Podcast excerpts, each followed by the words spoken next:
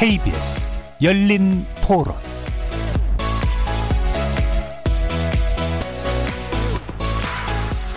안녕하십니까.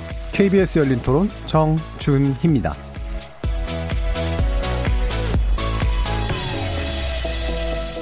KBS 열린 토론 오늘은 좋은 언론, 나쁜 언론, 이상한 언론으로 여러분을 만납니다. 코로나19 국면을 슬기롭게 통과한 4.15 총선이 여러모로 큰 의미를 남겼죠. 투표율도 무척 높았고 그런 만큼 출구조사 결과와 박빙지 소식을 담은 개표 방송에 대한 관심도 컸습니다. 한편에서는 과감한 투자로 개표 방송의 질적 향상을 기도했고요. 다른 한편에서는 유튜브를 활용한 새로운 시도도 있었습니다. 이런 사이로 총선 개표 방송 잘된 부분은 무엇이고 혹시나 아쉬운 부분 같은 건 없었는지 저널리즘 전문가들의 의견 들어보고요. 총선을 앞두고 인터넷 포털이 댓글 실명제를 실시하는 등 그간 문제시됐던 댓글 운영 방식에 변화가 일어나고 있습니다. 2부에서 이 문제도 자세히 짚어보겠습니다. KBS 열린 토론은 여러분들이 주인공입니다. 문자로 참여하실 분은 9730으로 의견 남겨주십시오. 단문은 50원, 장문은 100원의 정보 이용료가 붙습니다. KBS 모바일 콩, 트위터 계정 KBS 오픈, 그리고 유튜브를 통해서도 무료로 참여하실 수 있습니다. 시민 논객 여러분의 뜨거운 참여 기다리겠습니다. KBS 열린 토론 지금부터 출발하겠습니다.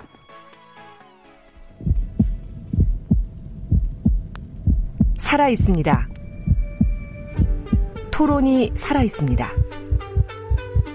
살아있는 토론, KBS 열린 토론. 토론은 라디오가 진짜입니다. 진짜 토론. KBS 열린 토론.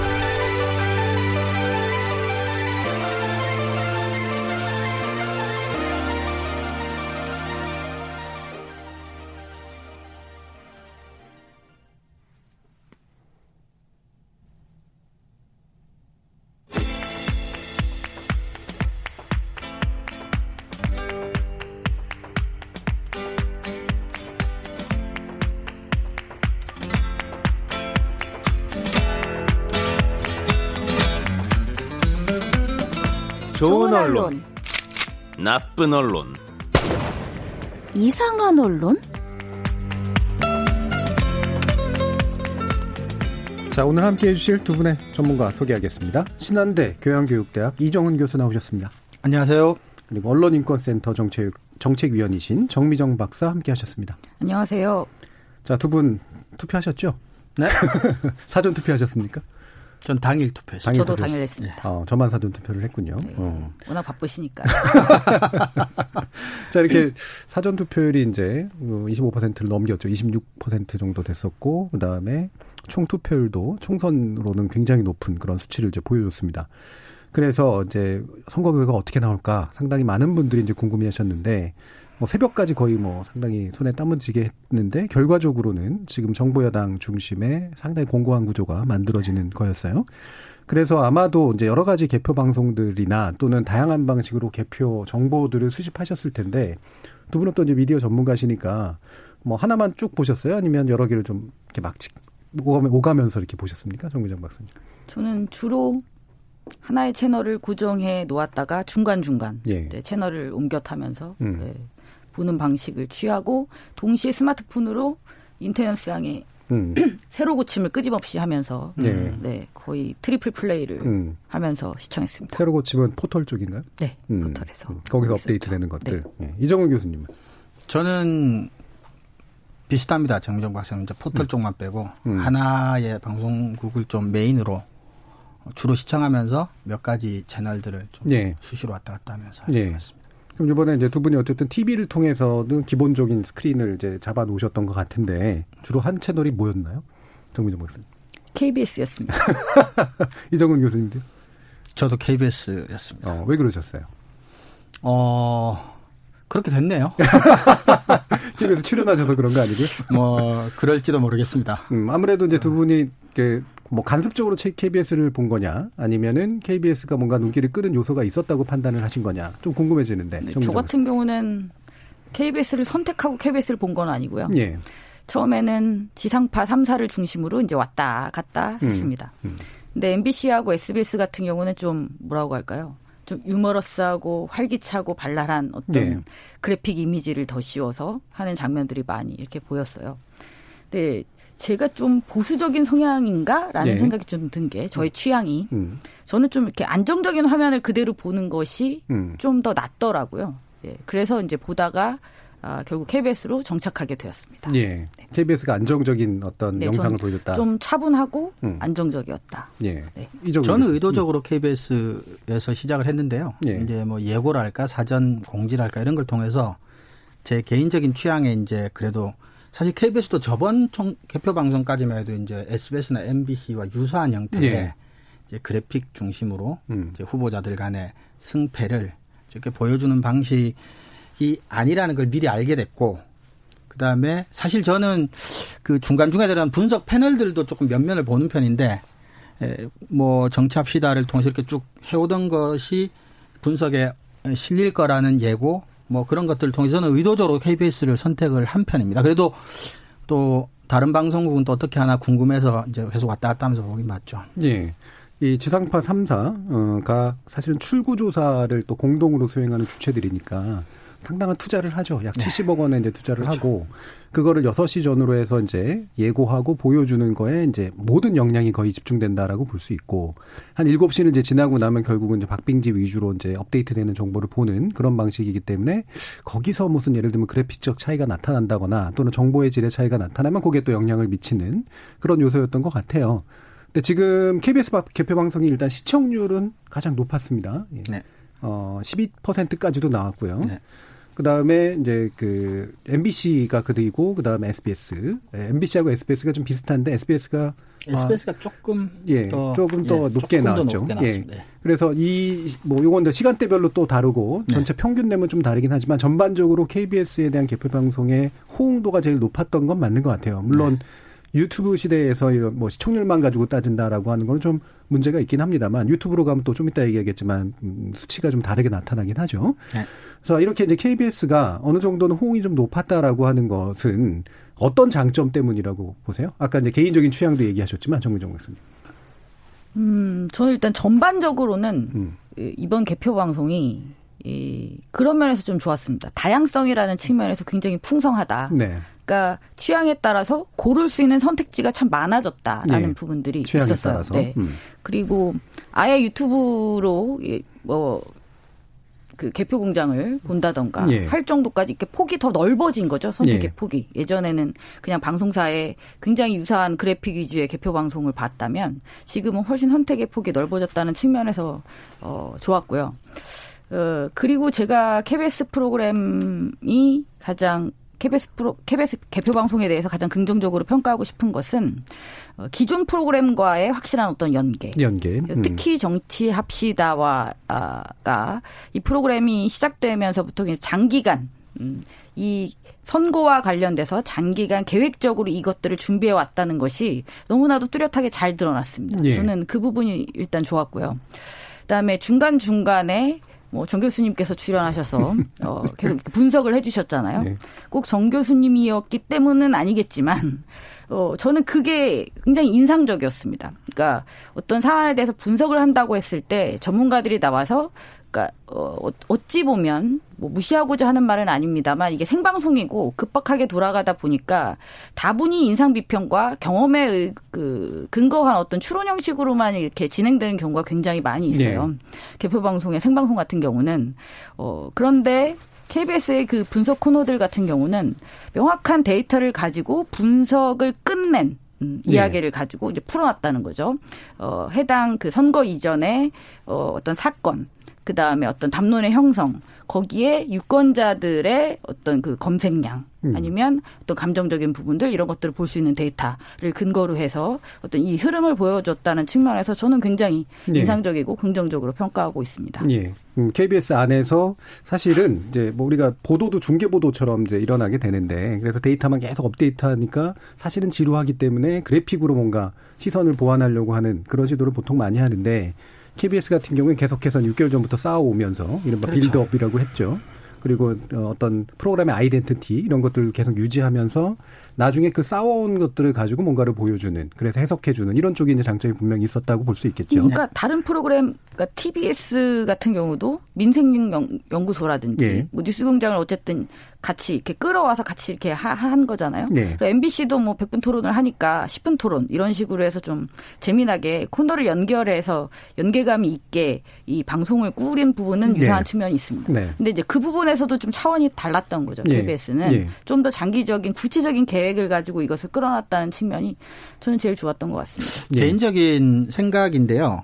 그러니까 모든 방송국이 정체성도 다르고 재정 규모도 다르니까 다 KBS처럼 할 필요는 없다고 생각해요. 우리 나중에 이제 TBS 얘기도 하겠지만. 근데 KBS가 공영방송이기 때문에 제가 정확하게 그래픽을 쓰는데 얼마의 돈이 들고 아니면 KBS가 이번 한 것 같은 정치합시다와 정 교수께서 하셨던 그 리서치에 드는 비용 실제로 얼마인지는 모르겠지만 네. 알려드릴까요? 네, 적어도 그 KBS 공영방송으로서 KBS가 그 칼을 들고 막 부딪힌다거나 막 서로 막 달리기를 하고 이런 식의 후보자 간의 이미지로 지루함을 상쇄하는 방식을 택하지 않고 네. 비슷한 돈을 다른 리서치에 써서 그 확실한 말씀하셨던 데이터나 근거를 가지고 좀 더 영상적으로 좀 더 차분하게 하더라도 깊이 있고 책임질 수 있는 분석을 하는 형태로 나가서 방송을 했다는 것도 좋지만 저는 개인적으로 그렇게 했는데도 시청률이 제일 잘 나왔다는 게 저는 개인적으로 네. 너무 기분이 좋아요. 네. 사실 이런 류의 얘기를 저는 뭐 접촉 기회가 많지는 않지만 기자나 방송국 분들한테 이런 류의 얘기를 하면 되게 이제 감없다는 지탄을 많이 받았거든요. 아유, 그래서 누가 보냐고. 어느 정도는 눈 너무 진지하고 너무 정보 많고 네. 이러면. 예. 근데 저는 이게 얼마나 반복될지 모르겠지만 저는 KBS가 이번에 개표 방송에 저한테 개인적으로 의미 있었던 거는 바로 그런 부분. 그러니까 내용이 좋고 그 좋은 내용을 좀 공영방송 좀 품위 있게 전달을 한다면 예. 그런 컨텐츠와 그런 컨텐츠 전달 방식에 대해서 선호하는 시청자층이 분명히 있다 우리나라에 예. 그런 것들을 확인할 수 있어서 개인적으로 연구자로서도 굉장히 흥미롭게 지켜봤습니다. 예. 사실은 제가 이제 그 발표했던 내용들 같은 거세 차례 걸쳐서 했는데 어 이게 연구 기간이 길지는 못했어요. 왜냐하면 바로 사이로 총선까지 데이터를 만들어야 됐기 때문에 그리고 그래픽도 사전에 준비를 해야 되니까 근데 이게 연구량은 굉장히 많았어요. 예. 그 중에 이제 짧게 짧게 몇 분씩만 끊어서 보여줘야 되기 때문에 그 중에 일부 일부만 이제 압축해서 보여주는 그런 방식을 취했는데 저도 개인적으로는 이거를 이제 그 계속해서 뭔가 이렇게 개표 방송을 실황 중계해야 되는 상황에서 약간 뜬금없이 왜 이런 민심이 나왔을까요라고 하는 얘기를 그런 다른 어떤 데이터를 써가지고 보여주는 게 호응이 있을까 뭐 이런 생각도 사실 좀 전혀 있었거든요. 전혀 뜬금없지 않았어요. 네. 아주 저는 맥락에 닿았고 음. 그 순간순간 내가 무엇을 궁금해 하는가 를 오히려 더 빨리 말을 해주는 거죠. 아 음. 맞아 나 저거 궁금했었어. 이게 음. 좀 약간의 오해는 있습니다만 충분히 그런 그러니까 내가 무엇을 궁금해 할 수 있고 무엇을 궁금해 해야 하고 언론사들이 나에게 어떤 정보를 주어야 하는지를 좀 생각하게 했던 계기가 네. 됐던 것 같습니다. 최소한 두 가지 의미는 있는 것 같아요. 나중에 이제 좀 그 얘기를 할 기회가 있을지 모르겠지만 일단 우리가 이제 뭐 그 적중률 얘기를 하잖아요. 네. 출구 조사에서 보통은 그렇죠. 예, 음. 근데 그 조사가 정확하기 위해서는 샘플이 굉장히 크거나 네. 아니면 샘플이 작아도 계속해서 똑같은 사람들 반복적으로 질문을 하거나 하면 정확성이 신뢰도 조금 높아지는데 정치합시다 같은 데서 시도한 그런 방식 같은 경우 굉장히 그러니까 출구조사의 한계를 그런 식으로 극복하는 방법론적으로도 가치가 있었던 것 같고요. 그렇죠. 여론조사가 여섯 번, 예. 패널 조사도 여섯 번. 예. 음, 동일한 있었습니다. 사람한테 예. 반복하는 게 음. 정확 신뢰도 높아지거든요. 그리고 또 하나는 당일 결과를 가지고 당일 커멘트를 하다 보면 이게 패널 분들이 아무리 이제 역량이 높고 식견이 높아도 사실은 정치공학적인 패인 분석이나 승인 분석 정도로밖에 그렇죠. 흐를 수가 없어요. 예. 근데 KBS는 미리 데이터를 준비를 해서 시작을 했기 때문에 어느 정도는 정치공학적 분석도 있었으나 데이터를 조금 가지고 방송을 하다 보니까 그것보다는 조금 더 폭넓은 어떤 의미 같은 것들을 좀 짚어줄 수 있지 않았나. 예. 그래서 뭐 같은 돈을 뭐 모든 방송이 그럴 필요는 없지만 어 저는 그래픽에 돈을 쓰는 것도 좋은 방법이지만 리서치에 돈을 조금 더 쓰는 것도 괜찮은 방법이다. 네. 이런 생각이 어쨌든 확실하게 차별적인, 예. 네, 차별적인 내용을 담았다는 측면도 예. 좋죠. 지금 유영재, 장호민, 그다음에 6277 번호 쓰시는 분과 3699님도 많은 분들이 이제 이번 총선 개표 방송 KBS가 좋았다 이런 말씀들을 해주시고 계시는데요. 저희가 KBS 라디오기 때문에 또 이런 얘기를 하는 게 약간 쑥스럽긴 한데 뭐 맞습니다. 별개로 생각하시면 됩니다. 이건 그냥 미디어 비평하는 거기 때문에 제가 여기 나와서 네. 음. 앞으로 얼마나 더 나올 수 있을지는 모르겠습니다만 KBS의 프로그램을 이렇게 평 평가를 이렇게 네. 긍정적으로 평가할 수 있는 기회가 또 올지 네. 잘 모르겠습니다. 지금까지도 많지 않았고요. 예. 거의 없었습니다. 예, 뭐 몇 번 안 해주실 것 같아서. 그래서 의미를 찾는 게 단지 시청률이 높은 거나 이런 게 아니라 이종 교수님도 지적해 준 것처럼 애를 쓰고 투자도 하고 품격 있게 보여주려고 노력을 하고 다양하게 보여주려고 노력을 하는데 그거를 기대하는 시청층들이 있더라라고 하는 게 상당히 이제 확인을 KBS에서 적인 거라고 볼 수가 있는 거죠. 네네. 그게 특히나 KBS 일일 같은 경우에는 뭐 광고를 하는데도 아니기 그렇죠. 때문에 그렇죠. 그렇죠. 돈을 많이 쓴다고 뭐 수도, 소득이 높아지고 또 이런 게 아니라서 어, 철저히 어떤 질을 위한 투자를 하는 그런 측면들이 있는 건데 그게 어느 정도 보상을 받고 있는 네. 측면에 대해서 분명히 얘기할 게 있었던 것 같아요. 네. 그래서 좋은 경험이 될 수 있을 것 같아요. 네. 그래서 그러니까 미리 그러니까 개표 방송은 사실 다 알잖아요. 몇 월 며칠, 예. 몇 시부터 몇 시까지 하게 된다라는 것을 모든 방송사와 국민들이 다 압니다. 어, 그렇지만 실제로 방송사들이 이제 주력을 힘을 써서 준비를 하는 영역은 이제 다 다르겠죠. 예. 어디에 중점을 두느냐에 따라서. 그럴 때 미리 준비해서 무엇을 전달할 것인지를 미리 정하는 것. 네. 이것은 굉장히 중요했다. 그러니까 단지 생방송 중에 내가 가진 모든 기술력과 자본과 이런 것들로 아름답게 만들어낸 어떤 수려함을 뽐내는 수준이 아니라 예. 거기에 전달하고자 하는 분명한 메시지가 있어야 한다는 것 음. 그리고 그것을 통해서 좋은 성과를 얻었다는 것 저는 이것을 되게 긍정적인 앞으로 예. 다른 방송사에도 긍정적인 어떤 경험으로 작동할 그렇죠. 수 있을 것 같습니다. 그렇죠. 선거가 정치인들만을 위한 이벤트가 돼서는 안 되는데 이기고 지는 것도 유권자한테도 중요하죠. 내가 찍은 후보가 이긴다는 것과 지는 것이 의미는 다르니까. 근데 준비를 철저하게 하고 특히 사람들의 생각과 의견을 미리미리 많이 모아놓고 코멘트를 하게 되면 이게 이제 이기고 지고 왜 이겼고 왜 졌고 여기까지는 솔직히 말하면 정당과 정치인들의 이해관계에 불과할 수도 있거든요. 예. 그러니까 그런 선거 결과 그리고 그런 투표 성향 그리고 그것들이 이제 사회적으로 또는 민주주의 차원에서 또 우리나라 국민들에게 어떤 의미가 있는지를 조금 조금이라도 깊게 얘기를 해주려면 사전 좀 조사를 해서 데이터를 좀 가지고 예. 사람들 의견을 가지고 그렇게 좀 시민들의 입장에서도 좀 분석을 해주는 뭐 그런 것들도 의미가 있었다고 봐요. 근데 네. 대부분은 정치공학적인 표면적인 어떤 승인 패인 분석에 흐를 수밖에 없으니까 그런 네. 분들은 좀 전통적으로 그리고, 하신 부분들. 그리고 그거 보셨어요? 이번에 JTBC에서 그 예측 조사. 예, 아니요, 아니요. 네. 저, 저, 단편 영화로 출발선이라는 네. 아. 단편 아, 네, 영화를 네, 네, 이번에 방송을 했잖아요. 한 12분짜리인가 음. 보셨어요? 안 봤어요. 어, 안 보셨구나. 저는 예고는 전, 봤습니다. 어, 저는 되게 인상적이었어요. 이게 맞습니다. 그러니까 어, 제목에서도 드러나듯이 딱 18살 어, 고등학생이 처음 투표를 하게 되는 과정을 12분짜리 음. 단편, 단편 영화로 만들었는데 예. 저는 이제 사실 걱정을 했거든요. 아, 18살짜리 아이가 어, 생애 최초의 투표를 하게 되었다면 분명히 이렇게 어떤 꼰대들이 할 수 있음직한 차뭐 정치적인 판단이 뭐 얼마나 중요하고 이런 가르치는 음. 아주 계몽 중심의 음. 영화일 필요도 없는 막 이런 것이 나오는 것은 아니야. 그래서 저는 정말 걱정을 했어요. 걱정하다 딱 봤는데 와 꼭 보세요. 음. 진짜 아 짧지만 그렇게 계몽적이거나 윽박지르거나 가르치거나 훈계하는 내용이 아니라 정말 자연스러운 우리 일상에 우리 어떤 18살 아이가 어, 투표를 하게 되면서 느끼는 어떤 그런 감정들이 굉장히 예. 잘 묘사가 돼 있습니다. 예. 저는 정말 인상적이었고 음. 이러한 어떤 새로운 시도가 어, 정말 그러네요. 반가웠어요. 네, 그러니까 개표 방송과는 이제 별개이지만 어, 이번 선거에 최초로 시행되는 어떤 그 제도적인 네, 변화가 있었잖아요. 음.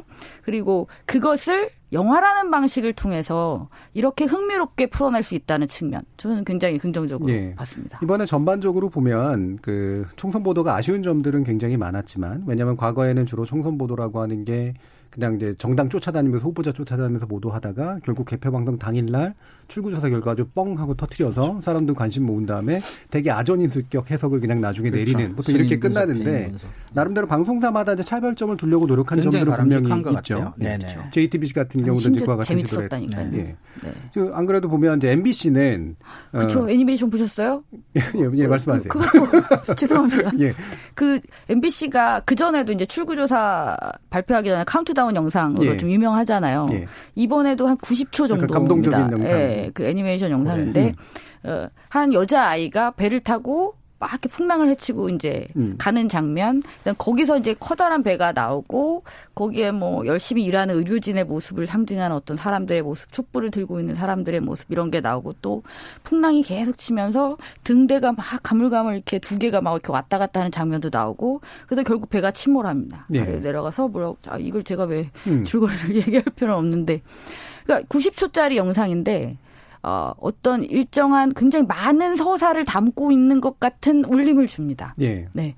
그래서 평이 되게 좋았어요. 그게. 저는 MBC의 그 출구조사 자체라든지 뭐 개표 방송보다는 이 애니메이션이 음. 오히려 MBC가 이야기하고자 하는 것의 어떤 진심 음. 그런 것을 담아서 그것을 보여준 것 같아서 좀 제가 뭣도 아니지만 굉장히 뿌듯한 예. 네, 그런 느낌을 좀 받았던 것 같아요. 사실 MBC는 요번에는 힘을 주려고 했던 건 이른바 돔, LED 돔을 설치해서 그 외곽에다가 바깥에 네. 그 돔에서 지도를 가지고 이제 당락을 쫙 찍어주는 그런 LED. 화려함을 네. 이제 좀 보여주려고 노력했는데 정작 사람들의 그 마음을 울렸던 건 그 영상이었었어요.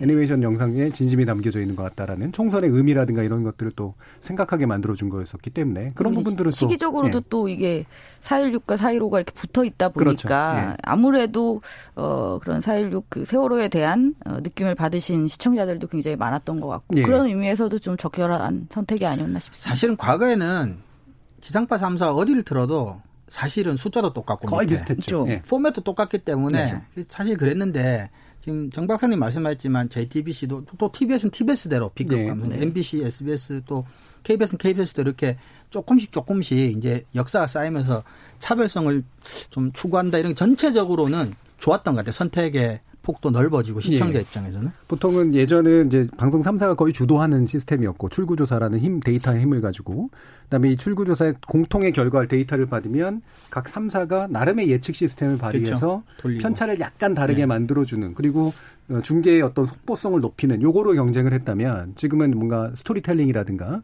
그렇죠. 그다음에 여러 가지 분석이나 해설을 덧붙이는 방식으로 다양화가 분명히 일어난 거 분명히 있는 것 같은데 종편 같은 경우에 이제 JTBC가 지난번에 지상파 3사의 출구조사를 그냥 가져가면서 생겼던 저작권 문제나 이런 것 때문에 고생을 해서인지 이번에는 나름의 예측조사 시스템을 써가지고 하면서 이제 패널들 네 분을 모셔다가 이제 뭐 토론하고 이런 방식을 했고 TV조선이나 이제 채널 A나 MBN 같은 것 또는 보도 채널 등등은 또 나름대로 뭐 한 1%대에서 2% 정도 정도로 시청률을 쭉 가져간 것 같아요. 이게 평상시에 뉴스 시청률 만큼 정도 나오거나 약간 낮거나 이랬던 것 같은데 어, 여기서도 약간들은 특색이 있었던 것 같아요. 과거에는 그냥 쫓아가는 방식이었다면 얘네들도 이쪽들도 예, 그러니까 뭔가 나름의 차별성을 나름의. 보려고 했는데 네. 저는 특이한 게 어, TV조선이 의외로 좀 높았어요. 약 3%대 정도가 네. 나왔거든요. 3.7%. 예. TV조선이 이제 종편이 물론 나름대로 좀 준비한 것도 좀 있었겠지만 여러 가지 면에서 이제 데이터나 아니면은 패널 역량이나 이런 것들 측면에서는 약간 딸리는 측면도 있었는데 의외로 좀 높게 나왔다는 생각이 들더라고요. 왜 네. 그렇다고 보세요? 저는 제 개인적으로는 음. 이제 출구조사 결과가 나오고 한 뭐5% 10% 개표가 되면 어느 정도 판은 보이잖아요. 네. 그러고 나면 저는 개인적으로 궁금한 게 이제 그 해석이에요. 해설. 음. 근데 딱 터졌을 때 이제 보수적인 시민들의 같은 경우는 이제 통합당이 너무 많이 지는 걸로 나오니까 이것에 대한 의미 부여와 해석이 궁금해졌을 것 같아요. 제 짐작에. 궁금하다기보다는 약간 막 실망스러우니까. 그렇죠. 그렇죠? 정말 저렇게 갈까 아닐까 그렇죠. 이런 것도 그런 있고. 것. 음. 그다음에 이 사태에 대해서 내가 어떤 생각을 그렇죠. 해야 되고 이게 도대체 내가 뭐, 뭐 어떻게 안 좋아지고 좋아지고. 그래서 제 순수 짐작인데 그래서 TV조선으로 좀 가서 이제 혹시 그쪽에서는 이 사태에 대해서 어떻게 해석하고 있고 어떤 의미 부여를 하고 있고 뭐 그래서 조금 더 찾아간 것도 있지 않을까 싶은 생각도 들어요. 음, 저는 약간 이론적으로는 심리적 위안을 찾으려고 되게 노력을 했다라고 생각을 하거든요. 네. 그러니까 두 가지인데 하나는 이렇게 끝날 리는 없어 끝까지 봐야 돼라고 하는 걸 독려하는 의미가 꽤 있었을 것 같고 또 한 가지가 말씀하신 것처럼 만약에 이렇게 간다고 하더라도 이유가 누가 잘못한 걸까? 그렇죠. 내가 잘못한 걸까? 내 잘못은 아닐 거야. 라고 하는 뭔가를 이유를 찾으려고 노력을 그러니까 무섭고 거? 두려울 때 음. 나와 가까운 사람 내 편 친근한 사람을 찾는 심리 같은 게 조금 작동하진 않았을까? 네. 누가 누가 이것 좀 설명해 줘. 그렇죠, 그렇죠. 어떻게 그렇죠. 된 거야? 믿을 수가 없어. 인정할 수가 없어. 그렇지. 그치 아니지 아닌 거지. 말 이 안 되지. 뭐 이런 이야기를 듣고 싶은. 네. 그랬지 않았을까? 그러니까 수요는 명확히 있는 거죠. 그럼요. 네? 네. 그래서 이 지금 같은 경우에는 확실히 이제 종편 쪽은 아무래도 정책 성향이 좀 많이 좀 보이는 데들이니까 그래서 보수적인 유권자들이 실망하는 마음을 안고 어떻게 이 사태를 이해할 것인가라고 하는 것들을 좀 납득하기 위한 그런 이제 수요가 꽤 있었다라고 분명히 얘기할 수 있을 것 같아요. 네. 그 면에서 이제 또 보여주는 게 바로 유튜브 영역이잖아요. 그렇죠. 음. 지금 TBS가 아주 대표적인 케이스인데 TBS가 그날 개표 공장이라고 하는 시스템을 운영하면서 15만이 동접을 했습니다. 이건 16만에 가까운 정도니까 엄청나죠. 그 다음에 전 전체 횟수가 뷰, 뷰수가 현재로서 보면 250만에 가깝게 지금 늘어나 있는 그런 상태고 그런데 스스로도 얘기했듯이 CG도 없고 중계도 없고 데이터도 없고 종이에 써가면서 예, 궤도 걸어놓고 이제 써가면서 네. 하는 일부러 얘기했던 아날라구형 B급 겸손한 방송 이제 이거를 취지를 표방했단 말이에요. 이게 바로 이제 차별화를 정확히 만드는 굉장히 저는 의미 있는 시도라는 생각이 들거든요. 맞습니다. 예, 이종훈 교수님. 저는 그 정당이나 정치 시스템이 사회에 존재한 다양한 의견들을 최대한 다양하게 대변하는 게 민주주의 건강성의 뭐 척도이듯이 미디어가 한 사회에 존재하는 시청자들의 취향을 예. 다양하게 대변하는 것은 미디어 생태가 건강한 지표 중에 하나로 저는 생각을 합니다. 음. 그래서 분명히 그런 아날로그적 B급 감성을 필요로 하고 요구하는 시청자층이 있고 시민들이 있다면 특히 이제 재정적인 여력이나 여러 가지 상황이 아무래도 뭐 KBS, MBC, SBS 같은 투자를 할 수 없는 TBS라면 예. 저는 굉장히 전략적으로도 괜찮은 시도였고 또 그런 취향을 가지고 있는 뭐 그게 젊어서건 누구든 음. 시청자들에게 어느 정도로 만족감을 줄 수도 있어서 저는 괜찮은 시도였다고 생각 긍정적으로 평가하는 편입니다. 예. 저는 정말 음. 뭐 뭐라고 할까 세상의 개표 방송을 보면서 이렇게 웃을 수가 있나? 네, 라, 예. 라는 생각을 그렇죠. 했어요. 딱 보고 음.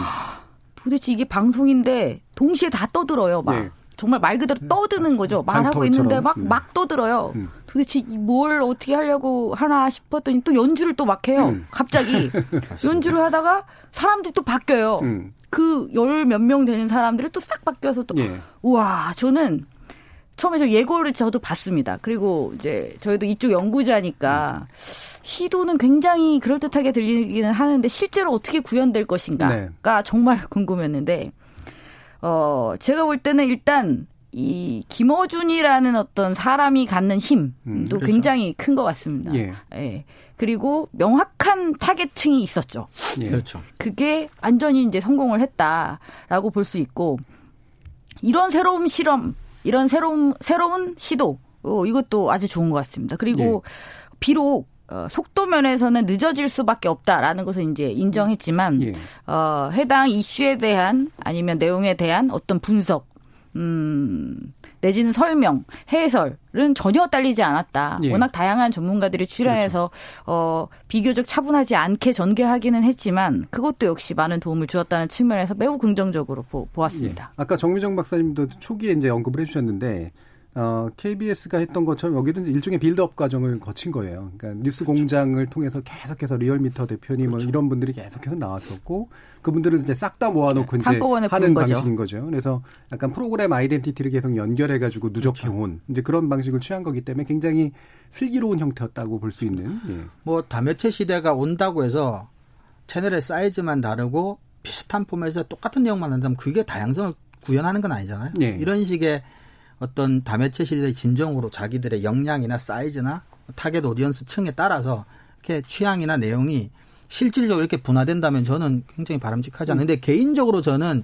조금 어수선하긴 했는데 네. 그건 뭐 저의 개인적인 문제일 수도 있고 정말 그렇죠. 깜짝 놀랐습니다. 이런 네. 개표 방송이 가능하다는 안 들리더라고요. 말끼리 막 묻혀가지고. 그러니까요. 네. 여기서 주목해야 될 게 저는 이른바 가성비인데 그, 그 이분들 스스로도 이제 그렇게 얘기를 했죠. 우리는 70억 못 쓴다. 그렇죠. 이제 이렇게 얘기를 했는데 가성비를 살리는 방식, 그래서 차, 그러니까 자기의 채널의 아이덴티티로 가장 잘할 수 있는 효율적인 방법을 찾는 것, 그리고 어, 우리 채널, 그러니까 자기 채널을 듣는 분들이나 오시는 분들에게 취향을 저격할 수 있는 정확한. 포인트를 찾는 거. 이게 이제 저는 나아갈 길 중에 굉장히 중요한 포인트라고 네. 봐요. 누구나 다 어, 몇십억을 투자할 수 있는 것도 아, 니고 그럼요, 당연히 그럼요. 형편 따라 하는 거죠. 화려한 그래픽이 반드시 또 또한 눈길을 끄는 것만도 아니기 때문에 맞습니다. 근데 그런 면에서 우리가 또 한 가지 짚어봐야 되는 게 전 이 부분인데 저는 TBS에서 이제 그 개표 공장 얘기하면서 그 농담처럼 나온 얘기 중에 썩 마음에 들진 않았던 게 이거였었어요. 그러니까 뭐 지상파 3사 출구조사 70억 내고 하고 뭐해 우리처럼 하면 돼 이렇게 이제 얘기하는 거였거든요. 저는 그건 음. 반은 농담이었다고 생각하지만 왜냐하면 출구조사가 가지는 6시부터 해서 한 7시 사이에 기본적으로 어떻게 될 것인가를 생각하게 만드는 인식의 지도를 만들어 놓고 그렇죠. 그다음에 어떻게 실제로 가는가를 보는 데는 상당한 투자가 필요한 건 맞거든요. 근데 이제 그게 만약에 그게 없었다면 해설도 전 별로 재미없을 거라고 봐요. 아니 그게 있었으니까 네. 대표 공장이 가능했죠. 그렇죠. 네. 이거를 토대로 둬야 그러니까 남이 투자해 놓은 곳을 토대로 둬야 거기에 대한 해설도 가능하고 다른 예측도 가능하고 이제 이런 건데 그 앞에 게 이제 없는 상태에서 모든 게 이런 식의 이제 이런 비극 감성을 가진 것들을 한다? 그러면 그것도 외려 이제 그렇죠. 다양화라든가 해설의 다양성 이런 것들은 잘 안 맞는 그런 부분들도 있는 것 같아요. 저도 출구 조사가 뭐 네. 한두 석 맞추지 못했다는 것 때문에 무용론을 주장하는 사람의 의견에는 전 동의하지 않습니다. 예. 예. 한두 석 안 맞춘 건 아니지만. 예, 뭐 아, 예를 들면 KBS가 max 값이 178석이 아, 네. 나왔는데 뭐 180석이니 뭐 문화일보 뭐 분이 이제 두 석 틀렸으니까 틀린 것도 틀린 게 아니냐. 예. 뭐 그렇게 생각하면 틀린 건 틀린 거지만 뭐 연구한 사람들이 우리가 무슨 정량적인 분석을 할 때도 우리가 range 값, 범위 값을 주지 그렇게 뭐 핀처럼 딱 찍어서 숫자를 말하진 않잖아요. 예. 요번엔 사실은 출구 조사를 방송 3사가 안 하려고 그랬었어요. 사장단들끼리 음. 얘기해서. 그렇게 많은 돈을 들여봤자 사실은 반짝 한, 좋지 않으니까. 한 시간 정도 이렇게 이목을 끄는 거고, 그 다음에 어, 그거 적중률도 떨어지고. 그렇죠. 적중률 떨어진다고 욕 되게 많이 먹고 그런데 왜 하느냐 하는데 이번에 결국 하게 만든 이유 중에 하나가 이거였거든요. 그러니까 데이터를 쌓아야 된다. 그렇죠. 예. 사실은 우리는 어떻게 투표가 됐는지를 아무도 모릅니다. 그렇죠. 선관위가 가지고 있는 데이터라고 하는 것도 공개가 되는 데이터가 아니고 인구 통계학적인 뭐 남성, 여성 뭐 누가 했는지 이런 거를 개별적으로 다 알 수가 없기 때문에 한참 있다가 또 공개되는 것도 한참 지나서 한참 지나서고요. 근데 공개되는 것 자체도 음. 어느 동에서 어느 정도가 나왔다 요 정도, 예, 이 정도지 뭐, 뭐 세대, 그러니까 나이대별로 성별별로 어떤 투표를 했는지는 예. 이 비밀 투표 원칙이 지켜지는 사회에서 그렇죠. 공개되는 거는 불가능하죠. 예. 근데 유일하게 이것을 얻을 수 있는 게 출구조사입니다. 출구조사죠. 예. 예. 그러니까 적중률이 좀 떨어지면 계속 노력해야죠. 음, 맞출 그렇죠. 수 있는 방법을 계속 노력을 해야 됩니다. 이제 시행착오밖에 없습니다. 각 방송사마다 데이터가 누적이 돼야 각 방송사마다의 예측 시스템의 정확성도 조금 조금씩 높아지는 거고 그리고 이게 없으면 어쨌거나 자기 한 표를 행사한 사람들이 개표가 20, 30% 진행될 때까지 정말 계속해서 궁금한 채로 그 시간을 버텨야 되는데 그 정도의 효과만 해도 저는 가치가 있을 것 같아요. 네. 네 투표한 사람들한테 일단은 최소한 내 투표의 결과가 이 정도의 판이 뭐 조금 착오가 있더라도 결과가 맺어졌구나라는 걸 빨리 알고 싶어 하는 국민들의 욕구에 뭐 그 정도 기여한다면 전 그 정도도 충분히 실질적으로 정치를 참여했던 구체적인 사람을 직접 만나서 조사하는 이 그렇죠. 귀한 데이터는 예. 저는 앞으로 더 열심히 그렇죠. 예, 데이터 확률을 높이기 위해서 노력해야 된다고 음, 공공성이라는 측면에서 이런 건 쌓아 올라가는 아, 것들이 그럼요. 굉장히 중요한 거라 그래서 말씀처럼 이제 보완을 해야지 이거를 그렇죠. 이제 무용론으로 펼치는 건 의미가 좀 그렇게까지 높지는 않은 것 같고 이번에 문제는 사전 투표에 대한 보정을 어떻게 할수 그렇죠. 있느냐라는 문제인데 그렇죠. 너무 이게 잘 안 되니까 예, 예. 사전 투표에서도 뭐 이를테면 출구 조사를 적용할 수 있을 것이냐 말 것이냐 뭐 이런 문제를까지 포함해서 고민을 해야 될 못하게 돼 있으니까 그렇죠. 예. 그리고 아까 잠깐 얘기했지만 그 KBS 방식도 한번 생각은 해볼 만해요. 예. 어쨌거나 짧은 시간 안에 사전 출구 조사의 신뢰도나 정확성이 갑자기 높아지지 않는다면 여유가 있는 언론사라면 그러니까 정치합시다에서 했던 형태의 다른 설문조사 패널 조사 같은 예, 패널 조사 같은 걸로 누적을 좀 시켜서 예. 일단은 오픈을 딱 사전 출구조사 결과 오픈한 다음에 바로 곧이어서 그것을 보완해 줄 수 있는 다른 조사 결과들을 좀 백업 시켜줘서 예. 시청자들이 처음에 딱 데이터 공개되자마자 그 데이터의 의미를 정확하게 해석할 수 있게 도와주는 형태도 음. 한번 정도는 고려해 볼 수 있는 방법이 아닐까 돈이 싶습니다. 많이 들어갈 예. 겁니다. 그러니까 다 할 수는 없겠죠. 예. 네. 디스전 K, KBS 같은 경우 디스전 K에 그 부분을 넣어서 이제 보정을 좀 시키기도 하고 그런 건데 이제 한계가 좀 있었죠. 근데 대선 때는 정확성이 굉장히 높잖아요. 대선 원래 총선이나 재선으로 갈수록 어려운 힘들죠. 거고. 그렇죠. 그래서 대선 때 또 제대로 된 출구 조사를 보여주기 위해서는 이런 경험의 누적 같은 거는 분명히 상당히 필요한 것 같아요. 근데 전 요거는 한 가지 또 짚고 싶은데 어, 막판으로 갈수록 이제 접전지들이 굉장히 많아졌고 이 접전지에 대한 예측들이 나왔거든요. 예를 들면 MBC 같은 경우에는 잘못 예측했어요. 그러니까 몇퍼 차이 안 나는 박빙지에 대해서 70% 이상 이쪽이 승리한다고 했는데 반대쪽이 승리해버린 결과들이 나왔거든요. 어. 그러니까 투표함이 예를 들면 한 5, 그러니까 5% 정도만 이제 더 나, 까면 되는 상황. 이런 정도였는데, 그러니까 거의 결정됐다고 보고 70%라고 예측했는데, 반대로 뒤집혀버린 결과들이 나왔거든요. 근데 이런 거 같은 경우에는 사실은 그때 예를 들면 박시영의 눈이니 뭐 이래서 시사 유튜버들이 이제 하는 것 가운데 딱 보고 동별로 상황 보고 거의 예측을 딱 내렸는데 그게 거의 다 맞았어요. 음. 예. 그러니까 이게 실제로 그 데이터를 가지고 쭉 해온 경험이 있는 분이 보는 거랑 그렇죠. 그냥 각 방송사에서 나름대로 전문적이라고는 하지만 예측 시스템이 돌린 거고 차이가 생기고 있다는 얘기거든요. 음. 그 얘기는 뭐 정확성의 문제를 따지려고 하는 게 아니라 사람들이 어느 정도가는 박빙지나 관심지에 대해서는 가장 빠른고 정확한 예측을 요구하는 성향이 있기 때문에 지금 방송사들이 그게 잘 안 되는 이유가 너무 많은 데이터를 선관위에서 계속 개표받은 거 받아서 릴레이 시켜주는 방식을 취하는데 거기는 방송 진행할 때 전화해가지고 바로 그 동화, 동화하고 연결해가지고 그냥 음. 결정을 해버린단 말이에요. 그러니까 적어도 5분 이상 빨라요. 그런데. 이게 5분 차이가 굉장히 또 크거든요. 아, 5분이 네. 그 순간은 크죠. 그 정확한 데이터였다라고 하는 거고. 그래서 이런 시사 유튜버나 이런 데들은 그런 현장성의 현장적 속보성에 대해서는 또 나름의 전문성을 충분히 가지고 있기 때문에 현재 방송사가 자신 나름의 예측 시스템하고 그다음에 선관위로부터 릴레이 받은 거를 그냥 해주는 중계해주는 거는 약간 좀 넘어설 필요가 있지 않을까. 그러네요. 관심 지역 같은 네. 경우에는 그래서 그런 부분에 대한 교훈도 좀 많이 남기지 않았나 싶습니다. 음. 예. 그럼 마지막으로 두 분, 예, 간단히 어떤 식의 개표 방송들을 또 보고 싶다. 아, 뭐.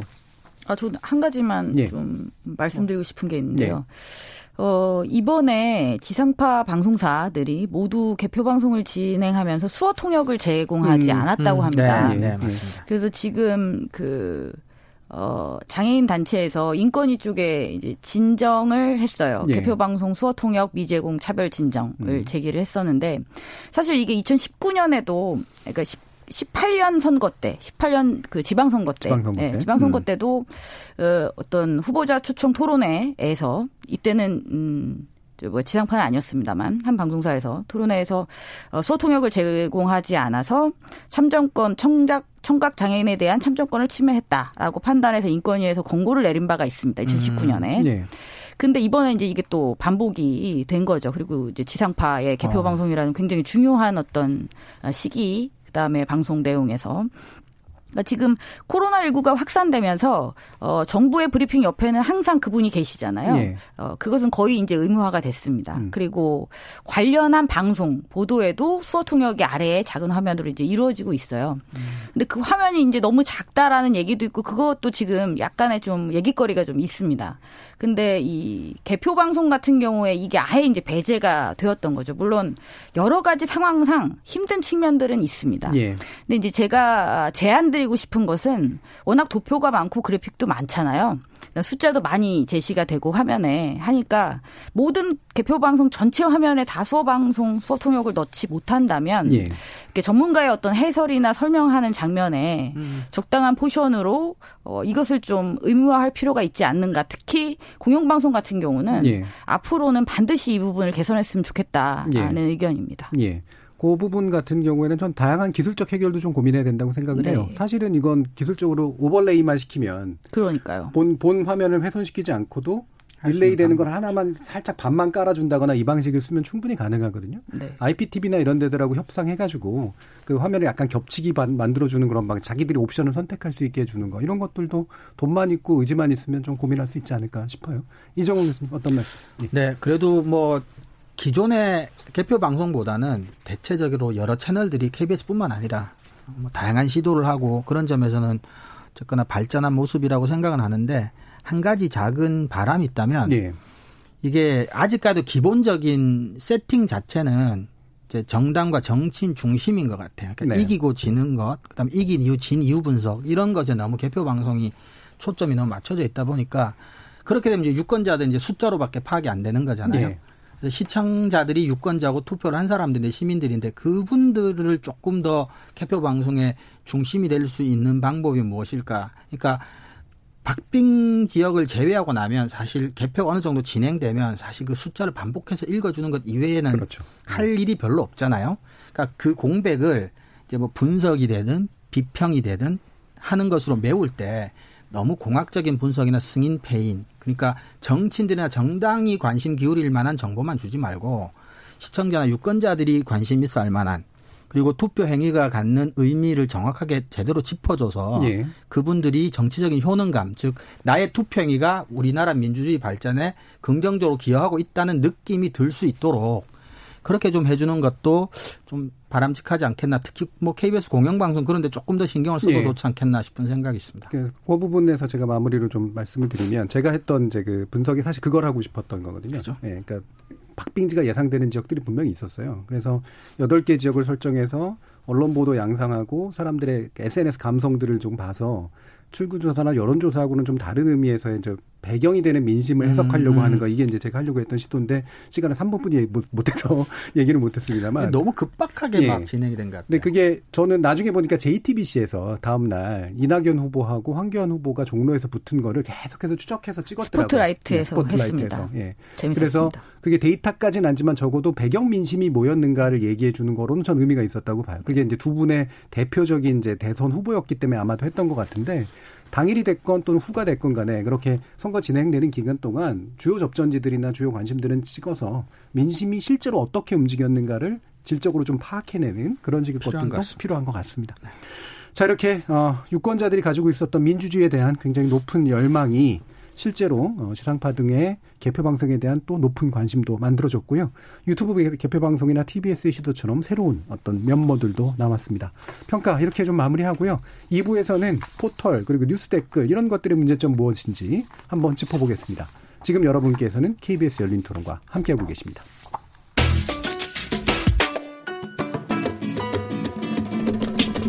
묻는다, 듣는다, 통한다. KBS 열린 토론. 듣고 계신 청취자 여러분, 감사드립니다. 들으면서 답답한 부분은 없으신가요? 궁금한 점은요? 그렇다면 함께 토론에 참여하시죠. 유료 문자 9730을 이용하시면 됩니다. 단문은 50원, 장문은 100원의 정보 이용료가 있습니다. 스마트폰 어플리케이션 KBS 모바일 콩을 통해서도 무료로 참여하실 수 있습니다. KBS 열린 토론은 언제나 열려 있습니다. 듣고 계신 KBS 열린 토론은 매일 밤 1시에 재방송됩니다. 자, 그럼 우리 토론 진행되는 동안 청취자들이 보내주신 의견 들어보겠습니다. 정희진 문자 캐스터.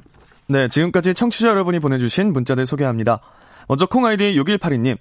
개표 방송이 색깔론과 지역 감정을 야기시키고 부추긴 게 아닌가 하는 우려가 들었어요. 개표 방송도 개선되어야 하지 않을까요? 유튜브 청취자 아렐님. 전 개표 방송의 그래픽이 화려한 건 별로 큰 매력이 아니라고 생각됩니다. KBS 개표 방송의 매력은 데이터 분석 부분이었어요. 장기간 패널 조사도 하고 공영방송답다고 생각됐습니다. 좀 아쉬운 건 각 지역구가 어떤 성격을 갖고 있는지, 과거에 어떤 투표 성향을 보였는지를 설명해주면 좋았을 것 같아요. 콩 아이디 7342님. 저는 TV조선과 채널A만 빼고 다 돌려보면서 폰으로 후보 프로필과 출구조사 비교해봤는데요. KBS는 전체 개표 상황을 보여주는 부분이 최고였고요. YTN은 출구 조사부터 실시간 개표를 보여준 그래프가 매우 인상적이었습니다. 유튜브 청취자 아랑전설님, 다양한 CG로 시청자들의 눈을 즐겁게 하는 것도 개표 방송에 관심 없는 시청자들을 위해선 도움이 되었다고 생각됩니다. 유튜브 청취자 터구님, 지상파 개편 방송, 결과 반영 속도는 느리더군요. 접전 지역 결과에 있어서 지상파 3사에서 박빙이라고 할 때 유튜브를 통해서는 보다 빨리 결과를 알 수 있었습니다. 라고 보내주셨네요. 네, KBS 열린 토론. 이 시간은 영상으로도 생중계하고 있습니다. 유튜브에 들어가셔서 KBS 일라디오 또는 KBS 열린 토론을 검색하시면 지금 바로 토론하는 모습 보실 수 있습니다. 방송을 듣고 계신 여러분이 시민 농객입니다. 계속해서 청취자 여러분들의 날카로운 시선과 의견 보내주세요. 지금까지 문자캐스터 정희진이었습니다. 자, KBS 열린 토론 금요일 코너 좋은 언론 어, 나쁜 언론, 이상한 언론 2부의 주제는 포털과 뉴스 댓글의 문제점 그리고 대책입니다. 함께 해 주실 두 분의 전문가 소개하는데요. 언론인권센터 정책위원인 정미정 박사 그리고 신한대 교양교육대학의 이종훈 교수 이렇게 두 분과 함께 하고 있습니다. 자, 일단 포털, 뉴스 댓글, 뭐 이거는 굉장히 좀 큰 주제여서 만약에 얘기한다면 여러 가지로 이제 할 수 있는데 일단은 이제 댓글 문제, 그러니까 뉴스에 달리는 댓글 문제에 좀 집중해서 이야기를 좀 해볼까 합니다. 어, 왜 그러냐면 어, 이 총선을 계기로 해서 그동안 워낙 댓글에 관련된 이제 반론들이나 얘기들이 좀 많다 보니까 네이버가 이용자 본인 확인제를 실시했다는 것, 이 부분인데, 뭐, 우리가 정확히 알아야 될 건 이건 실명제는 아니라는 네, 거죠. 예. 그러니까 이용자가 본인이 맞는지는 일단 확인을 하되, 그 이용자의 실명을 노출시키지는 않는, 이제 그런 방식을 일단 유지한 형태였었는데요. 뭐, 이런 정도의 그 고민들을 왜 했을까? 또는 뭐, 나름 판단은 어떠신지 한번 들어볼게요. 예, 홍민정 박사님. 근데 이게 실명제가 아니라고 말한다는 것도 저는 좀 어폐가 있다는 생각이 네. 드는 게요. 인터넷 실명제라고 했을 때 그 실명제가 반드시 실명을 공개해야 된다라는 쪽 그것만은 아닙니다. 예. 음. 본인 확인, 그러니까 지금 이 근거가 되고 있는 인터넷 실명제가 제한적으로 적용되는 게 선거운동 기간 중이잖아요. 예. 그 법을 보면 공직선거법 제 82조의 6 에 그렇게 돼 있습니다. 인터넷 언론사가 선거 운동 기간 중에 인터넷 홈페이지의 댓글창을 비롯한 게시판 서비스 이용자의 실명 확인 조치를 취할 것을 의무화하고 있습니다. 예. 그러니까 이걸 기준으로 본다면 지금 네이버가 하고 있는 것은 인터넷 실명제와 매수, 매우, 매우 유사한 유사하다. 형태다. 음. 예. 물론 익명의 아이디를 쓸 수 있다라는 측면이 마치 실명제는 아니다라고 음. 하는 건데요. 예, 그렇지는 않다는 얘기를 예. 일단 말씀드리고 싶습니다. 실명제를 한다고 해서 반드시 실명을 써야 된다라는 규정은 없습니다. 음. 어, 관련해서는 상시적으로 사실 이게 운영이 되었어요. 선거 때고 아니고 간에 예. 무조건 인터넷 실명제를 강제해야 된다라고 어 법이 유지되어 오다가 2012년에 이제 이 인터넷 게시판의 상시적인 본인 확인제에 대해서 위헌으로 결정이 그렇죠. 났고요. 예. 근데 이 공직선거법 이 조항 선거 운동 기간에는 이걸 해야 된다 제한적으로 허용한다라는 부분은 어 선거라는 어떤 특수성을 이유로 해서 2015년에 합헌 결정이 난 바가 예. 있죠. 그래서 이후로 계속 선거 때마다 인터넷 이용자의 실명 확인 조치가 강제되고 있습니다. 예. 그리고 이번에도 이제 네이버뿐만 아니라 다른 포털도 어, 이 규정에 따라서 어, 조치를 취했던 것이고요. 근데 지금 우리가 이제 이야기하고자 하는 것은 선거가 끝났는데도 잠정적으로 한동안 이것을 유지하겠다라는 예. 것이잖아요. 근데 사실 어, 어떠세요? 이게 좀 느껴지시나요? 저는 거의 안 느껴지거든요. 그 이유가 굳이 실명제를 한다 만다를 떠나서 이미 가입할 때 우리가 실명 인증을 다 받잖아요. 그러니까 네이버에 가입할 때 이미 다 했기 때문에 그 이후에 댓글을 쓰는데 무슨 불편함이 없다. 그러니까 네이버도 지금 그걸 근거로 되고 있어요. 네. 어차피 하던 대로 하시면 된다. 이거 굳이 실명 이름 밝히라는 거 아니고 네. 우리 하던 대로 하면 아무 문제 없이 표현의 자유를 훼손시키지 않는 선내에서 어, 자유롭게 댓글 활동을 할 수 있다 라고 하고 있습니다. 예.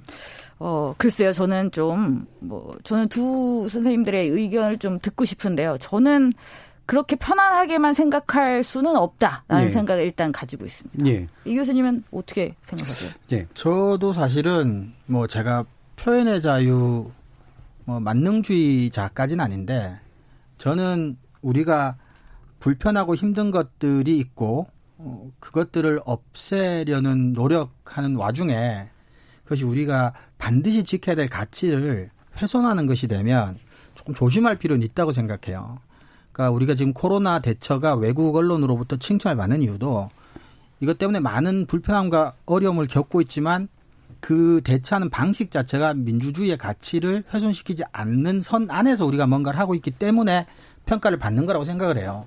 근데 선거 기간 중에는 몇 번의 그런 의혹도 있었고 실제로 뭐 이렇게 조작 뭐 또는 뭐 선거 개입 이런 게 있기 때문에 선거 기간에 뭐 이렇게 실명 확인지 하는 건 좋은데 이게 혹시라도 뭐 인터넷 실명제로까지 나아간다거나 이것들이 강화되는 형태는 전 조금 음 개인적으로는 그렇게 동의하는 편은 아닙니다. 예.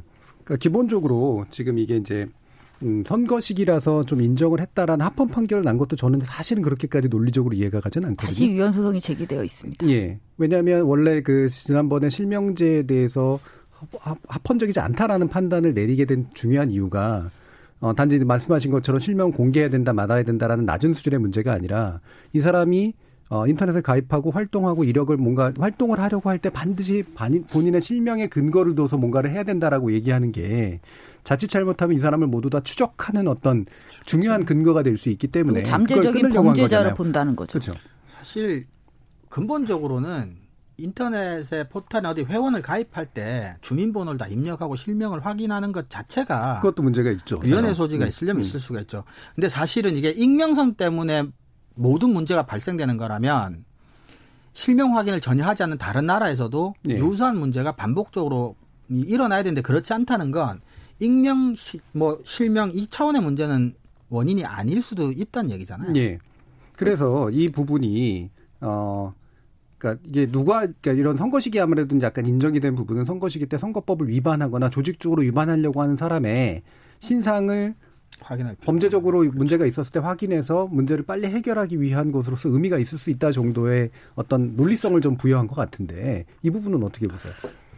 아니 그러니까요. 예. 저는 이 이게 어쨌든 지금 정책으로 정해진 게 아니라 네이버라는 사업자가 자율적으로 정한 거기 때문에 예. 이게 뭐 법적인 문제가 있거나 하지는 않습니다. 예. 이것은 뭐 사업자 자율적으로 그렇게 운영하겠다면 이렇게 운영하는 것이고 이제 네티즌들이 나는 싫다라고 한다면 다른 방법을 찾겠죠. 여기서 다른 곳으로 가거나 아니면 네이버에 강하게 제기해서 네이버의 어떤 방향이 또 바뀔 수도 있고 예. 뭐 그런 문제입니다. 근데 저는 그 이유를 생각해 보자는 거죠. 이것을 유지하고자 하는 이 본인 확인제를 댓글에서 계속 유지하고자 하는 이유는 뭔가? 예. 지금 댓글에서 너무 혐오 표현이 많고 그렇죠. 저 가짜 뉴스가 전파되고 있다라는 것이 이유잖아요. 예. 그런데 그러면 지금 이번 선거를 중심으로 한번 생각을 해봅시다. 그러니까 지금 현재를 기준으로 보면 지금 혐오 표현과 가짜 뉴스 전파가 가장 활발하게 이루어지고 있는 곳은 어디일까요? 댓글인가요? 저는 그렇게 생각하지 않습니다. 네. 유튜브죠. 네.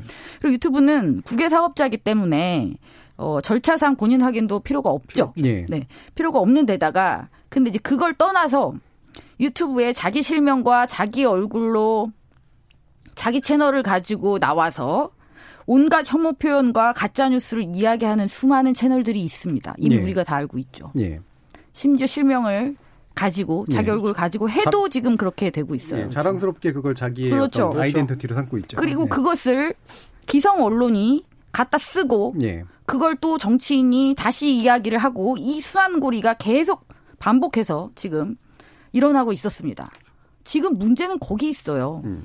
댓글이 아니, 라는 그러니까 거죠. 이거를 댓글 뭐 실명 확인, 실명자라고 하는 것도 우리가 이제 언론 비 판할 때 가끔 썼던 얘기지만 가장 게으르고 가장 쉬운 그렇죠. 대처법처럼 보이는 거죠. 예. 사실은. 그러니까 혐오 표현이나 증오 표현, hate speech가 그렇게 문제라고 하면서 왜 그 어떤 정치인도 보편적인 차별금지법 같은 거를 제정하려는 노력은 왜 하지 않는지 예를 들면. 예. 그러니까 좀 더 근원적이고 구조적인 해결책을 두고 댓글을 쓰는 사람들의 뭐 실명, 익명 이런 것에서 원인을 찾는 건 조금 예, 좀 단선적이고 게으른 해결책이 아닌가. 그러니까 결국 다수의 대중들의 입을 막는 방법을 택하는 거잖아요. 이것은 결코 본질적인 해결책이 저는 아니라고 생각합니다. 예. 그래서 이 부분이 좀, 좀 나눠봐야 될 것이 결국에는 인터넷에 활동을 할 때 어쨌든 실명, 그러니까 이게 나중에는 결국은 추적되고 노출될 가능성이 있는 그 실명을 기반으로 깔고 뭘 해야 된다. 그 선거식이라면 더더욱 그렇다. 라고 하는 그런 문제가 이제 한, 한 가지가 일단 있는 거고 가지 그러면 왜 문제가 되는가 아까 이종훈 교수님이 얘기하셨던 것처럼 근데 댓글이 문제라서가 아니냐 댓글에 혐오 표현 있고 차별적 표현이 있고 막 문제 있는 표현이 있는 건 문제 아니냐 근데 이제 그 정미정 박사님이 얘기해 주신 건 실명 걸고도 그 짓을 하는데 그거를 그렇죠. 처벌하지 못하고 제거하지 못하는 건 그 사람들의 문제뿐만 아니라 거기에 대한 일반적 혐오의 금지라든가 차별 금지라든가 이런 식의 법령이 안 마련돼 있는 상태이기 때문이 그렇죠. 아니냐라고 지금 일단 얘기를 해주신 거예요. 그러면 요 부분을 한번 들어가 보죠. 댓글에는 그런 문제가 없을까라고 얘기할 때, 예, 그 댓글의 문제의 심각성의 정도의 얘기는 한번 해봐야 될 것 같은데, 저는 물론 개인적으로 댓글에 정말 문제가 있다고 보고 댓글이 문제가 있으면 댓글 없애면 된다고 생각을 하거든요. 예. 문제는 심각하죠, 예. 사실. 근데 이 댓글의 문제 어느 정도라고 생각을 하세요, 정도 그러니까 이 실명제에 대해서 이제 반대한다라는 이야기를 하면 정말 어, 수많은 반대의 파도가 몰아칩니다. 예. 지금 얼마나 상황이 심각한데 그렇게 원칙적이고 어 편한 이야기를 하느냐. 네. 근데 저도 그, 그 마음과 그 방향성에 일단 동의는 해요. 그러니까 규제의 담론이 힘을 얻을 수밖에 없는 여러 가지 사건들이 계속 터졌잖아요. 네. 수많은 아까운 청춘들이 목숨을 잃고, 이제 그럴 때마다 사실 대중들이 이걸 원하죠. 네. 그러니까 스스로 이 실명제를 도입할 것을 이제 원하죠. 저는 대중들이 그렇게 움직일 수밖에 없다고 생각합니다. 저도 그 마음과 그 방향에는 동의를 해요. 왜냐하면 실제로 댓글이 심각하니까. 네. 하지만 여기서 문제는 언론이 너무 무책임하고 정치인도 무책임하다는 거죠. 그렇죠. 본질적으로 그렇죠. 그래서 댓글이 문제라서 그래 너네 댓글 못 쓰게 하겠어. 라는 게 어떻게 해결책이 될 수 있습니까? 이렇게 게으르고 무책임한 방법이 어디 있습니까? 대중들의 입을 묶는다고 해서 이게 해결된다고 보십니까? 아니 유튜브는 그럼 어떻게 막을 건데요, 이제? 그렇죠. 그 저는 사실은 그 뭐 개인적으로 댓글을 거의 안 보는 편이기 때문에 사실 문제의 심각성을 뭐 이 방송 준비하기 이전에는 뭐 그렇게까지 피부로 느끼지는 못했는데 특히 이제 연예인 분들에 대한 악성 댓글 그래서 설리 씨 사건에서 네, 그게 그런 식으로 나타났죠. 네. 근데 저도 그런 점에서는 아마 지금 두 포탈이 다 연예면에서는 없앴지만 네. 저도 정 교수님처럼 저는 뭐 댓글 기능 자체를 없애도 크게 뭐 문제가 있을 거라고 생각은 안 하는데 저는 좀 두 가지 정도는 생각을 해보고 싶은 게 연구 결과에 따르면 그 사이트나 또 그 뉴스 기사를 읽은 사람 전체의 한 2.5% 정도만 댓글을 달고 예. 그 댓글을 단 2.5% 중에 10%만이 전체 댓글의 50% 이상을 그렇죠. 여러 번 단다는 거예요. 예. 그럼 우리가 이제 여기에 영향을 받는다, 영향을 받는다 하지만 그러니까 사람들이 이게 정말 극소수의 사람의 의견일 뿐이다라는 생각을 조금 할 필요도 있는 것 같아요. 네. 근데 이제 문제는 그래서 양보다는 이제 그러면 질의 문제인데 그 내용이 얼마나 이제 악성이냐, 음. 예, 안 좋으냐. 제가 보기엔 크게 보면 세 가지인 것 같아요. 하나는 정치적인 신념일 경우, 이거는 극단적인 뭐, 이, 뭐 부정적인 표현만 들어가지 않는다면 이거는 표현의 자유의 보호 안에 든다고 봐요. 이거는 네. 논외입니다. 정치적 표현. 네. 음. 그 다음에 하나는 이제 혐오 표현 또는 증오 표현이에요. 예. 이거는 실명적인 모고보다는 아까도 말했지만 이제 그 차별금지법, 보편적 차별금지법을 제정을 해서 차별금지법 안에서 해결해야 됩니다. 이제 우리도 뭐 단일 민족의 신안이 뭐니 이런 거 더 이상 얘기할 수 있는 차원이 아니고 인종적으로도 네. 뭐 여러 가지 정치적 신념, 뭐 젠더, 뭐 여러 가지로 우리나라 사회도 이제 다원화되고 민주화가 이제 실질적으로 발전하는 단계에 차별금지법 반드시 필요하다고 보고요. 네. 그다음에 나머지 하나가 이제 허위 사실이에요. 네. 허위 사실 같은 경우는 이제 어 이것 또한 뭐 포괄적 뭐 징벌적 손해배상제 뭐 저는 그것만이 해결책인지는 잘 모르겠지만 사실 허위사실 같은 경우는 뭐 어, 기존의 미디어나 언론에서 교정 정보를 신속하게 빨리 유통을 시켜서 허위 사실, 허위란 사실 빨리 알리는 방식으로 해결하는 게 저는 그나마 바람직하다고 생각을 합니다. 그래서 사실 이렇게 보면 문제가 되는 것들 중에 해결할 수 있는 조금 더 다른 차원의 문제도 있다는 거죠. 실명제나 또는 뭐 금지 뭐 이렇게 댓글 못 쓰게 하고 뭐 이런 것만의 이 해결책은 아닌 다른 예. 방식 해결책들이 존재할 수 있다는 예. 거죠. 그래서 그 부분을 이제 요약하자면 정치적 표현은 뒤에 얘기할 두 가지 문제를 안고 있지 않는 한 문제가 그렇죠. 안 된다. 그렇죠. 그렇죠. 정치로 세게 표현하건 아니건 그렇죠. 간에. 두 번째로 문제가 되는 건 그래서 혐오나 차별에 관련된 거다. 이 부분은 일반적인 어떤 금지법을 제정해서 문제를 해결해야 된다.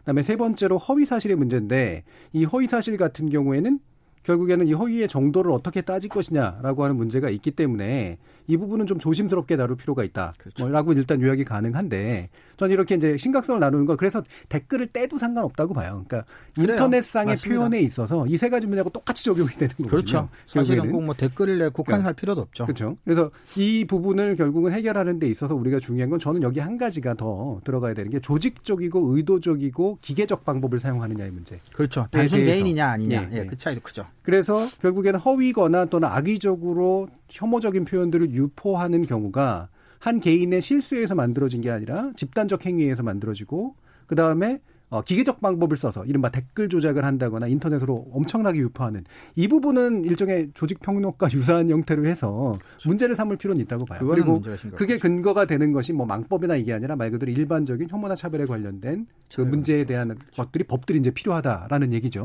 다음 또 하나 얘기할 거는 이것을 언론들이 앞장서서 댓글러들의 문제로 몰아가는 게 저는 염치가 없는 것 같아요. 예. 제 말이에요. 사실은 어떤 그런 표현들이 그냥 그 댓글 칸에 있을 때는 사실은 또 다른 차원인데 이거를 이해관계가 있거나 필요하다고 생각하는 언론이나 정치인들이 수면 위로 끄집어내잖아요. 예. 특히 제목 같은 데까지 넣어서 다운표를 넣어서 그렇게 해서 이것들을 정말로 문제가 되는 상황까지 수면으로 끌어올리고 퍼뜨리는 것들은 언론 아닙니까? 사실 우리 아까 연예인들의 뭐 그 뜻하지 않은 뭐 죽음 얘기도 했지만 그것도 사실은 연애 전문 뉴스가 됐던 뉴스에서 그것을 매일매일 그렇게 악성 댓글들을 퍼나르지 않았다면 예.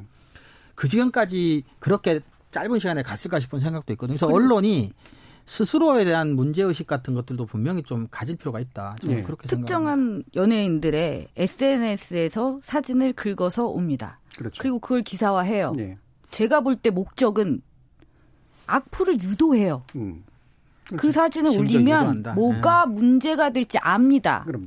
저는 설리 사진 지금 기억나는 사진들이 있어요. 예. 어떤 기사가 나왔었는지 기억납니다. 반복 여기서 언급하고 예. 싶지는 않습니다만. 아, 그 사진이라면 당연히 예상되는 댓글, 악성 댓글들이 있죠. 그렇죠. 당연하죠. 아, 저도 그 설리 당연하죠. 사진 하니까 예상이 댓글을 예. 유도하고 있어요. 예. 언론사가 책임을 질 부분은 없나요? 최소한 미필적 유도 정도는 되겠네요. 저는 뭐 의도적 의도라고 의도예요. 네. 의도예요. 그 사례가 명확하게 드러나는 게 심지어는 음. 설리 씨가 사망한 그렇게 불행하게 사망한 사건 일어나고 난 다음에요. 어떤 언론사는 제가 기억이 안 나는 그냥 어떤 언론사라고 합니다. 왜냐하면 실명 밝히고 싶었는데. 네. 왜냐하면 이분 이 설리 씨에 관련된 논란이 지금까지 무엇이었는지를 엄청나게 길게 정리를 해요. 그러면서 논란이 됐던 사진을 또 가져와요. 네. 네.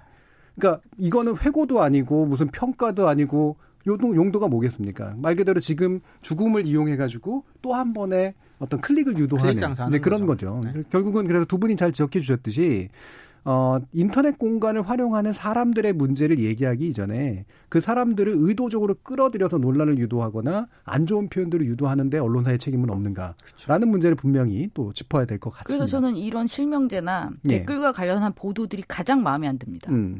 대중들이 문제라는 거죠.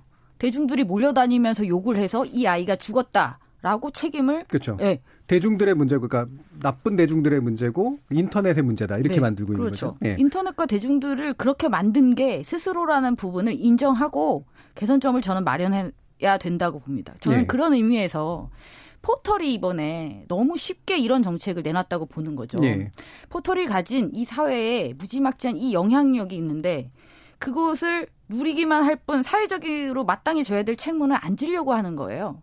그러니까 지금도 그렇게 많은 사람들이 포털을 통해서 정보를 얻고 있는 이런 상황에서 예. 어떤 것도 제도를 개선하고 고민을 해야죠. 이게 문제면 고민을 해야 되는데 예. 왜냐하면 이런 언론사를 퇴출시키면 되잖아요. 예. 그거를 안 하고 포털에 안 씻게 만든다는 네. 거죠. 그냥 그냥 못하게 대중들 입을 막아버리고 그냥 못하게 하는 게 쉬운 거잖아요. 방법. 실제로 이제 그 네이버 같은 데서 그 독자위원회 같은 것들을 운영을 하면서 그럼요. 그, 그 안에서 이제 이런 문제가 있었던 데들 언론사들을 빼는 그런 결정들을 내리는데 자기들이 빼면 언론사들이 또 난리를 치니까 그 위원회를 만들어 가지고 이제 빼기로 했는데 위원회를 쓴다고 해서도 그게 문제가 해결이 되지 않더라고요. 그러니까 위원회도 부담스럽겠죠. 위원회도 당연히 그걸 되게 부담스러워하고 그렇죠. 그 위원회 누가 들어갔는지 언론사들이 추적해 가지고 개인 저격하고 아, 이런 식으로 이제 관련자들이 또 들어가 있죠. 예. 위원회. 음. 그리고 네, 요거는 하는 가지 좀 흥미로워서 짚어보고 싶은데 네이버가 이제 지난 3월 19일부터 과거에 무슨 댓글을 달았는지 작성자 이력 이력을 네. 공개한 거. 하루 평균 댓글 수가 38% 포인트가 줄었고 아, 38%가 줄었고 선거철인데 정치 기사 댓글이 절반으로 줄었대요. 요거는 어떤 의미가 있는 거라고 보세요?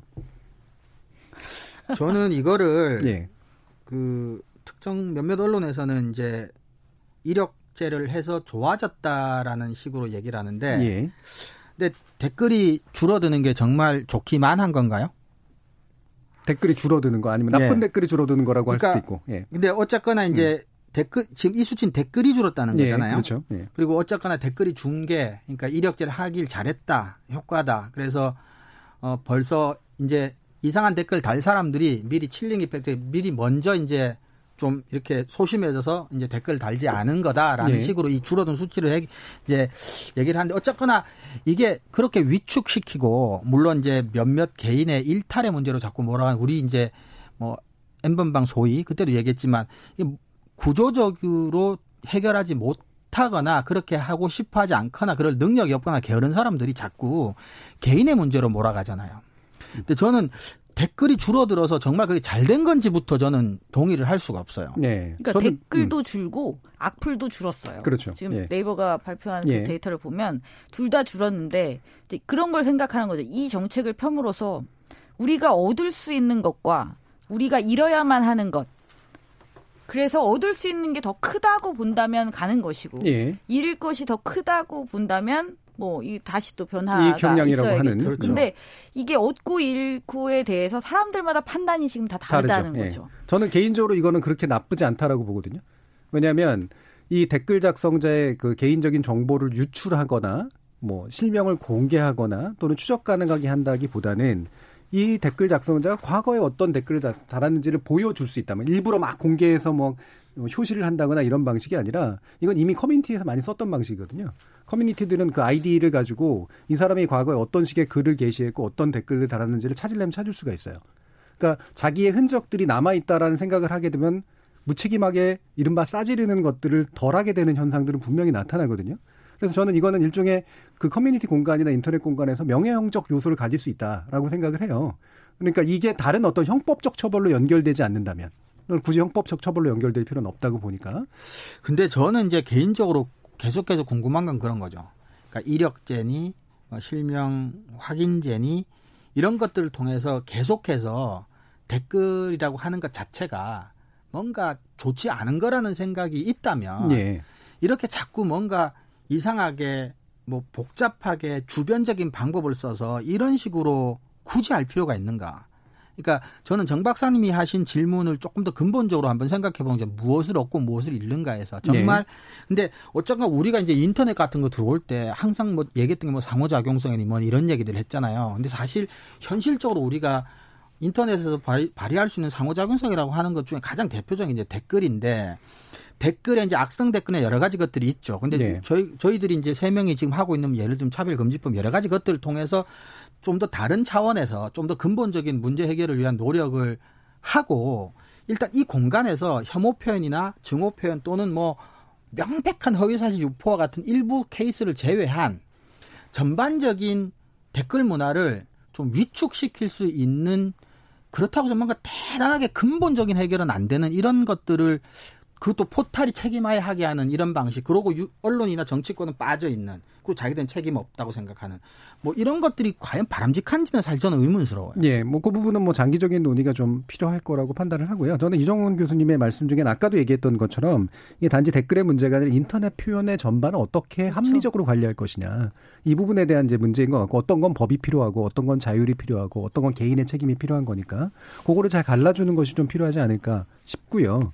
그다음에 이제 댓글 자체는 저는 이런 견해를 가지고 있어요. 뭐냐면 저는 이거 초기부터 했던 얘기인데 우리나라 언론사 들이 너무 일찍 댓글을 그냥 다 달아버리게 하는 방식을 썼거든요. 포털도 그게 유입량을 늘리는데 도움이 되기 때문에 외국 같은 경우에는 논란이 필요한 말 그대로 논쟁이 필요한 기사에만 댓글을 정식으로 달게 해서 거기에 moderator라고 해서 기준에 어긋나는 것들은 그 아래서 알아서 제거하도록 그러니까 음. 신문사가 제거하는 게 아니라 음. 그, 그 커뮤니티가 뽑는 거예요 moderator를.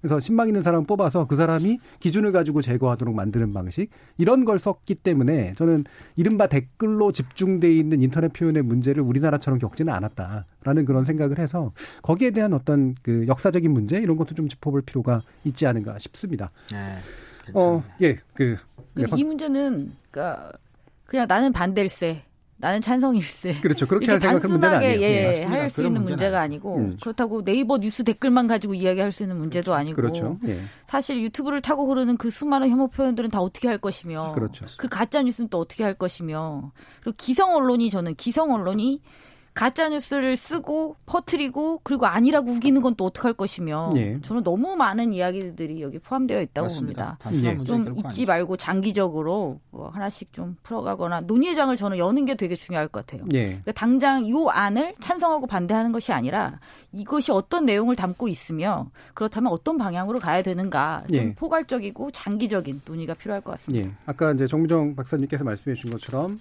찬반의 문제는 아니기 때문에 그래서 이거를 보장했을 때 이것을 얻으려고 하면 잃는 것이 생기니까 그렇죠. 얻고자 하는 게 공익에 좀 더 가깝고 잃고자 하는 것이 뭔가 우리가 제거해야 될 뭐 사익이라든가 이런 것들이라고 한다면 채택하겠지만 그렇지 않으면 또 배제해야 되는 그렇죠. 그런 상당히 유연한 태도가 저는 상당히 필요한 시점이라고 보고요. 이른바 이익 형량이라고 부르는 이 법적인 문제들에 대한 여러 가지 고민들 이후로도 좀 사회적인 논으로 만들어야 되지 않을까 싶습니다. KBS 열린 토론 오늘은 이것으로 모두 마무리하겠습니다. 오늘 토론 함께해 주신 신한대 교양교육대학의 이정훈 교수 그리고 언론인권센터 정책위원이신 정미정 박사 두 분 모두 수고하셨습니다. 감사합니다. 감사합니다. 고맙습니다. 참여해 주신 시민 동객 여러분들께도 감사하다는 말씀 전합니다. 청취자들의 적극적인 참여로 만들어지는 KBS 열린 토론 나중에 팟캐스트 준비되어 있고요. 매일 새벽 1시에 재방송도 됩니다. 저는 다음 주 월요일 저녁 7시 20분에 다시 찾아뵙겠습니다. 지금까지 KBS 열린 토론 정준이었습니다.